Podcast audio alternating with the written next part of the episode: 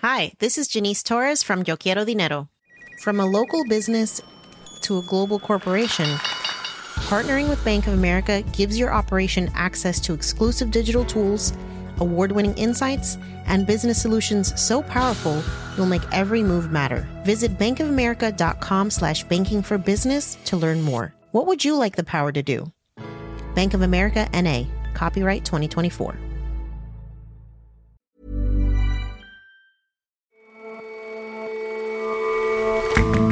Hello and welcome to The Intelligence from The Economist. Today, from London, I'm your host, Jason Palmer. Every weekday, we provide a fresh perspective on the events shaping your world. The Catholic Church has been hit by scandal after scandal, with child abuse discovered seemingly everywhere it's investigated.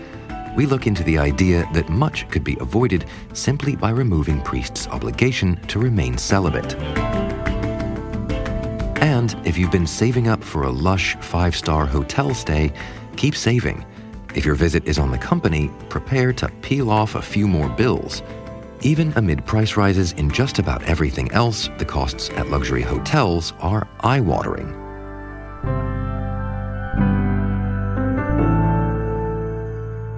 But first,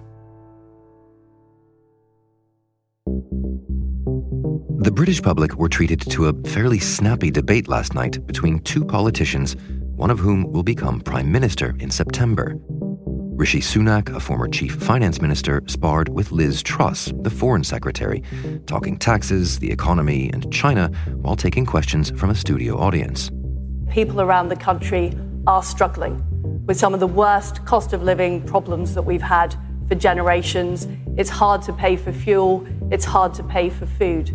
I would reverse the increase in national insurance. Of course, as Prime Minister, I'd like to make sure that we always have the policies in place to support people like you who are working incredibly hard to provide for you and your families. Here's the thing, though. It's not the wider public that will make the choice. That is down to members of the Conservative Party.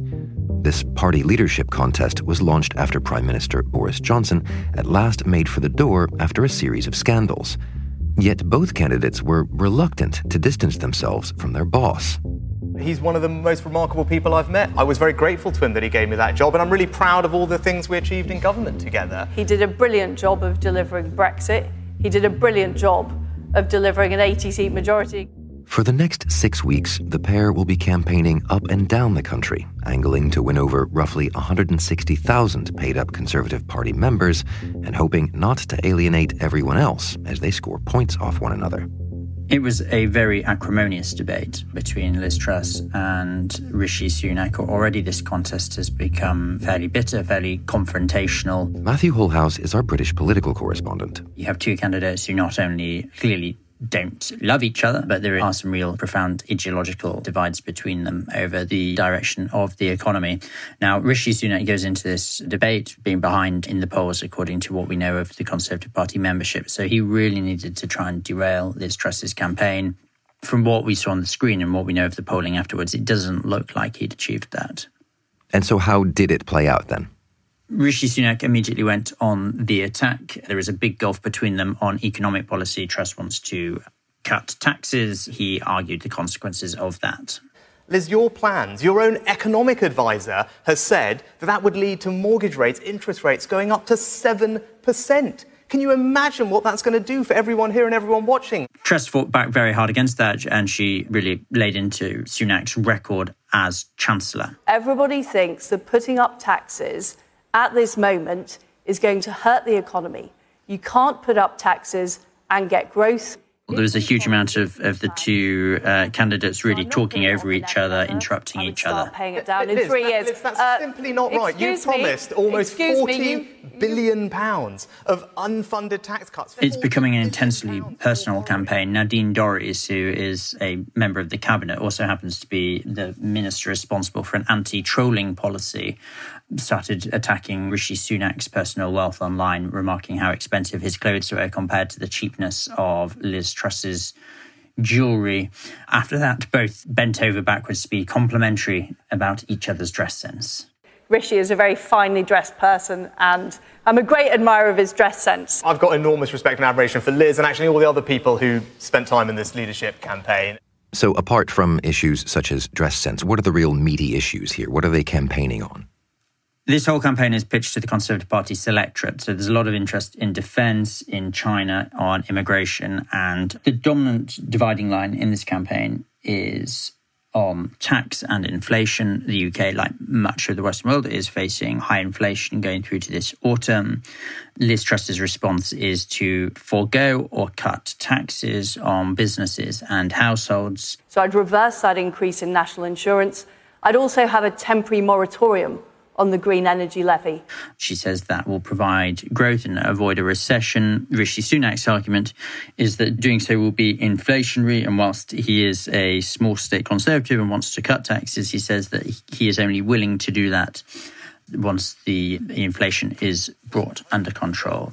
And we need to get a grip of inflation, and if we don't do that now, it's going to cost all of you and everybody watching at home far more in the long run. And you know, it reflects real sort of ideological differences between them and also different understandings of the legacy of Margaret Thatcher. They are both committed Thatcherites, but draw very different lessons from her tenure. So you say that is the sort of the defining debate around this contest. But what about other matters that you mentioned there on foreign policy, on China, etc.? What we're seeing through the course of this contest is that positions that were emerging within the Conservative Party really are crystallising and hardening. So one of those is on China. Both candidates are seeking to look tough on China, say they will prioritise the UK's national security interests. Now, that has been government policy for a while, but they really are entrenching that. Rishi Sunak is trying to cast off the idea that he's somehow been soft on China. What we do need to do is acknowledge that China is a threat to our national security. It's a threat to our economic security. Secondly is defence and foreign policy. There is no doubt that both candidates will pledge to uphold the commitments that Boris Johnson's administration made to Ukraine. The question is, what does that look like? And what about the public at large, though, who don't get a look in on this, but who are certainly watching how it plays out? Are these the issues that they care most about? It's fair to say that many of the dominant issues that are agitating the British public are neglected in this debate. So one of those is the state of the National Health Service. We're seeing very long waiting times. We're seeing some really quite dreadful stories about people being left without ambulances arriving. There's not much focus on that at all. There's not a huge amount of talk about policing and crime levels. There's not much talk about what the candidates are actually going to do in the immediate term about gas bills. So obviously, an internal party leadership contest often reflects the party's internal debate. But this one particularly, so we are not getting a huge amount of sense that this is a debate really anchored in the real challenges facing the UK and individual members of the British public going into what is going to be a really quite tough autumn. But as you say, the contest is very personal this time around. I mean, how do the candidates fare on that score? What to make of them? So all the surveys of the Conservative Party membership suggest that Liz Truss is well ahead of Rishi Sunak amongst the Conservative Party electorate. She is 47 years old. She's been in Parliament since 2010. She has developed as a politician. I think it would be the most generous way of saying it. About 8 years ago, she had an unfortunate reputation of being a really quite eccentric character. She'd made some quite dreadful speeches, really quite unprepped, some dreadfully written jokes. Since then, she's really tried to shake off some of this eccentricity. She's really tried to cast herself in the mould of a second Thatcher. And as for Mr. Sunak? Rishi Sunak has much less political experience, and that is really starting to come through, I think, in some of these debates. Now, he entered Parliament in 2015. He's 42 years old, and he shot to prominence by becoming a young chancellor. And then shortly after becoming chancellor, the coronavirus crisis erupted, and he really had to respond with these huge fiscal interventions to bail out families and businesses. I'm proud of my record as Chancellor in helping some of the most vulnerable people over the last couple of years. He trades very heavily on his work during that period. But some of this glossiness is really starting to come off over recent scandals. He was one of the members of Boris Johnson's inner circle to be fined during the Partygate affair. This was over the parties in Downing Street. He argues that was all terribly unfair and he was in the wrong place at the wrong time. And then he resigned from Boris Johnson's government, leading to the Prime Minister's fall. Now, that's really puts Sunak in the worst of both worlds, because on the one hand, he's tarnished with all the policy mistakes of the Johnson era. At the same time, amongst the Johnsonites, he's seen as a rather disloyal figure. It's a very aggressive, quite hostile campaign. And so all of these sort of tensions and, you know, ancient history really is coming to the surface. But ultimately, this contest is about a party electing a leader that can win the next general election. I mean, what's your view on how that will look on the basis of how this contest has looked? Yes, so the objective of a contest while you're in government like this is to refresh yourself to look like a new outfit. This really is Christmas come early for the Labour Party. They've been taking clips from the debates, running them around Twitter, simply just quoting the candidates' own words back at them. And so rather than an opportunity for the Conservative Party to refresh itself and demonstrate that it has new leaders and a new agenda, what's actually happening is that they're really sort of trashing their own record in office. And it risks actually that some of the animosity of this campaign is going to dogged for the next 2 years going into the general election. Matthew, thank you very much for joining us. Thank you, Jason.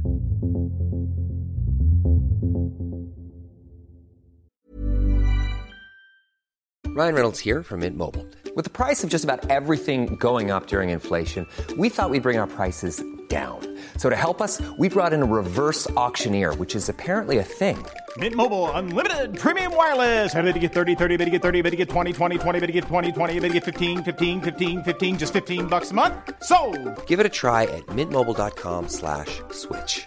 $45 up front for 3 months plus taxes and fees. Promo rate for new customers for limited time. Unlimited more than 40 gigabytes per month. Slows full terms at mintmobile.com.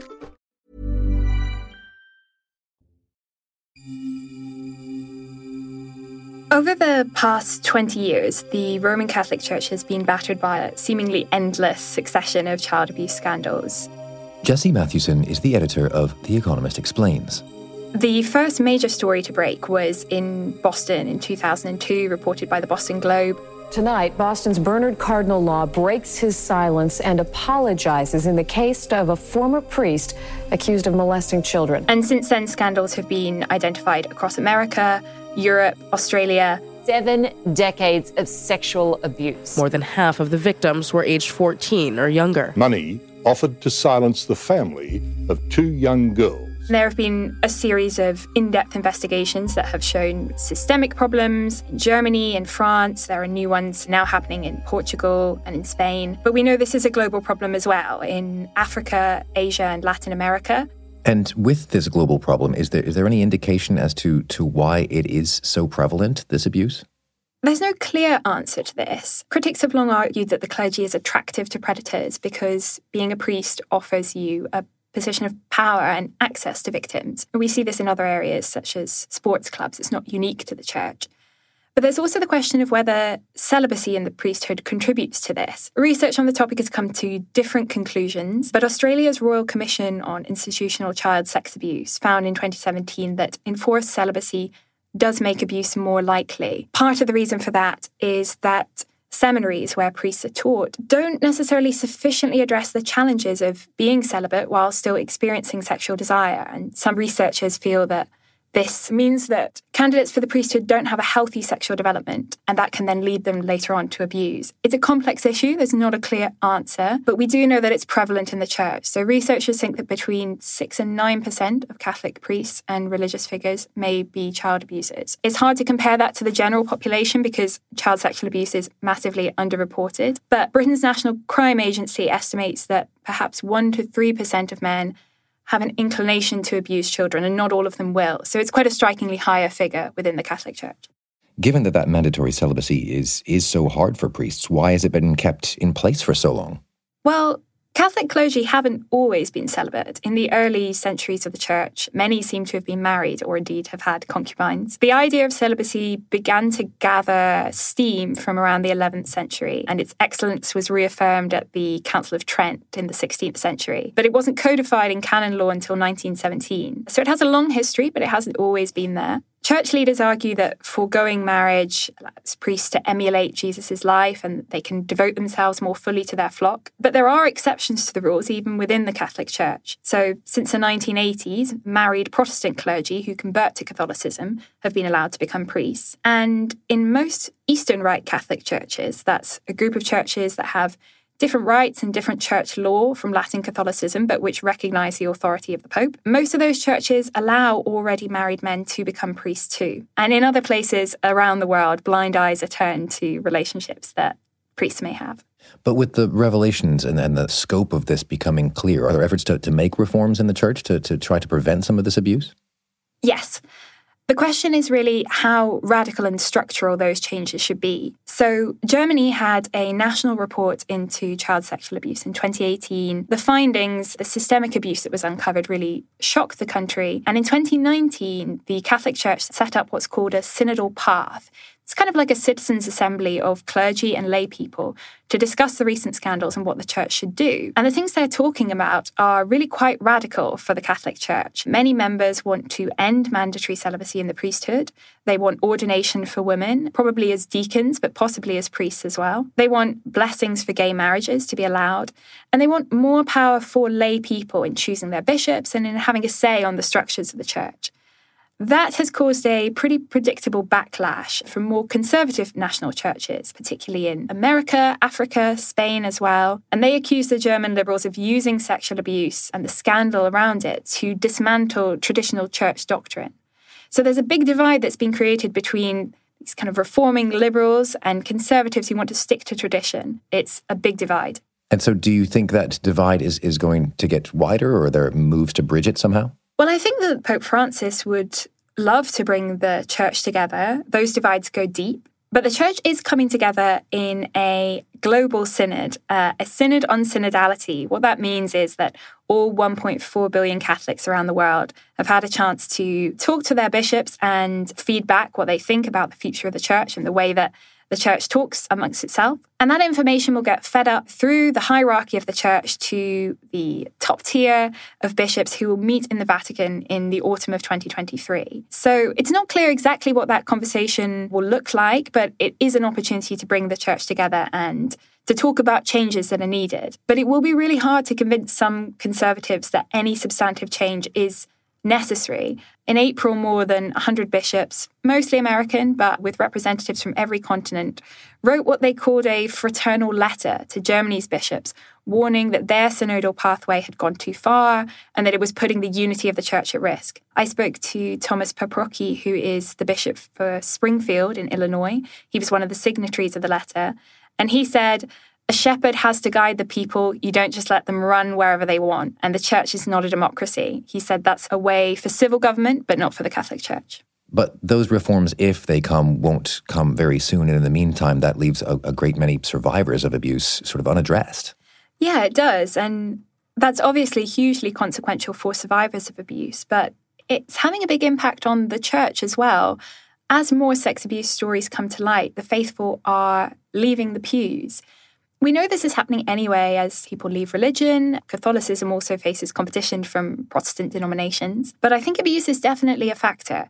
In America, the share of Catholics attending Mass each week fell from 31% in 2000, just before the Boston stories broke, to 17% in 2021. And in Germany, so many people are opting out of paying church taxes, which exist there, that officials who process such requests are actually having to take on extra staff to cope with the demand. In Chile, trust in the church has fallen from around 70% to 20%. Africa, where, of course, the population is growing, is one of the few areas that's expected to have strong growth for the church. But even there, Catholicism isn't expected to grow as quickly as the population will increase. So Pope Francis is facing a bit of a dilemma as he seeks to unify the church and think about its future. He could try and pursue bold reforms, although he would face significant opposition, or he can choose not to act. And the risk there is of slow decline, of more people leaving the church, and of a different kind of Catholic Church emerging, maybe more skewed towards Africa, Asia, Latin America, but also potentially more conservative. Jesse, thanks very much for joining us. Thanks for having me, Jason.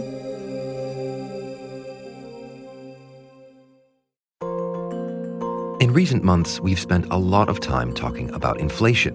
Wherever you are in the world, prices seem to be going only one way.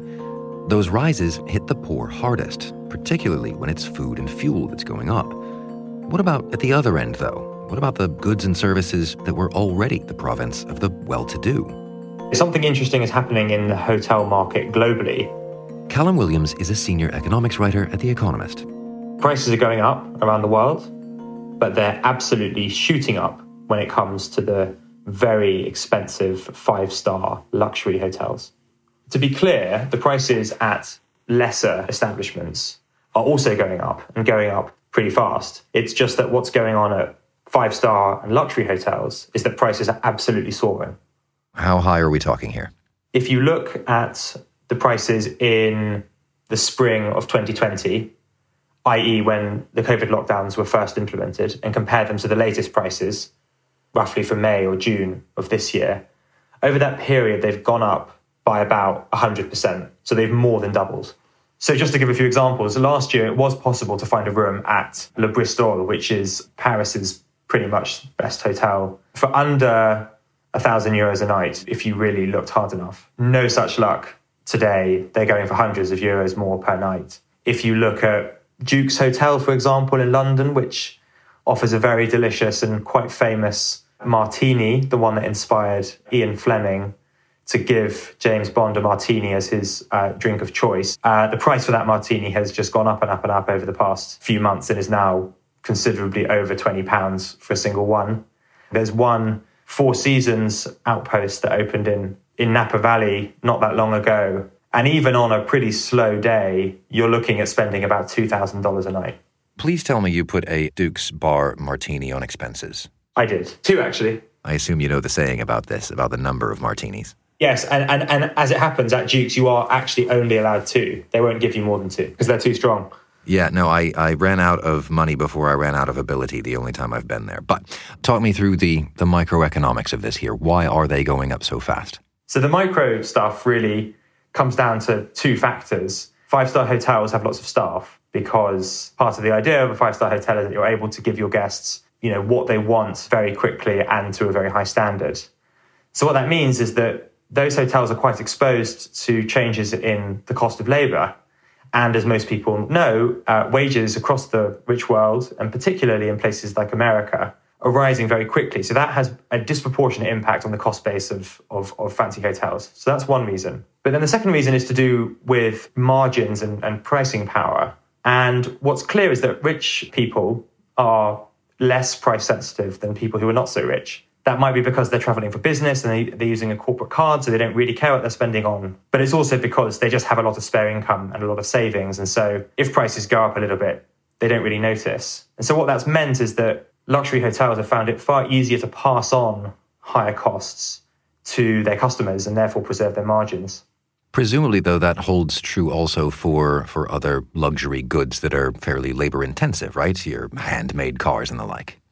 It does. And often if you read the kind of analysis that's coming out from investment banks and so on about the luxury goods sector, often people are fairly optimistic about the prospects for that particular sector, precisely for the reason you say. The big question really across the corporate world at the moment is which companies are able to pass on higher costs to their customers and which companies are not. And that has really been a sort of distinguishing factor between companies that have done well in the stock market over the past few months and companies that have done badly. If it was possible, which it isn't really, to buy shares in a five-star hotel company that just did five-star hotels, I suspect it would be doing rather well at the moment. Thanks very much for your time, Callum.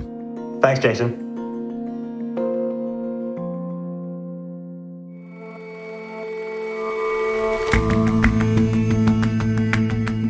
That's all for this episode of The Intelligence. Let us know what you think of the show. Drop us a line at podcasts@economist.com or leave us a rating wherever you listen. We'll see you back here tomorrow.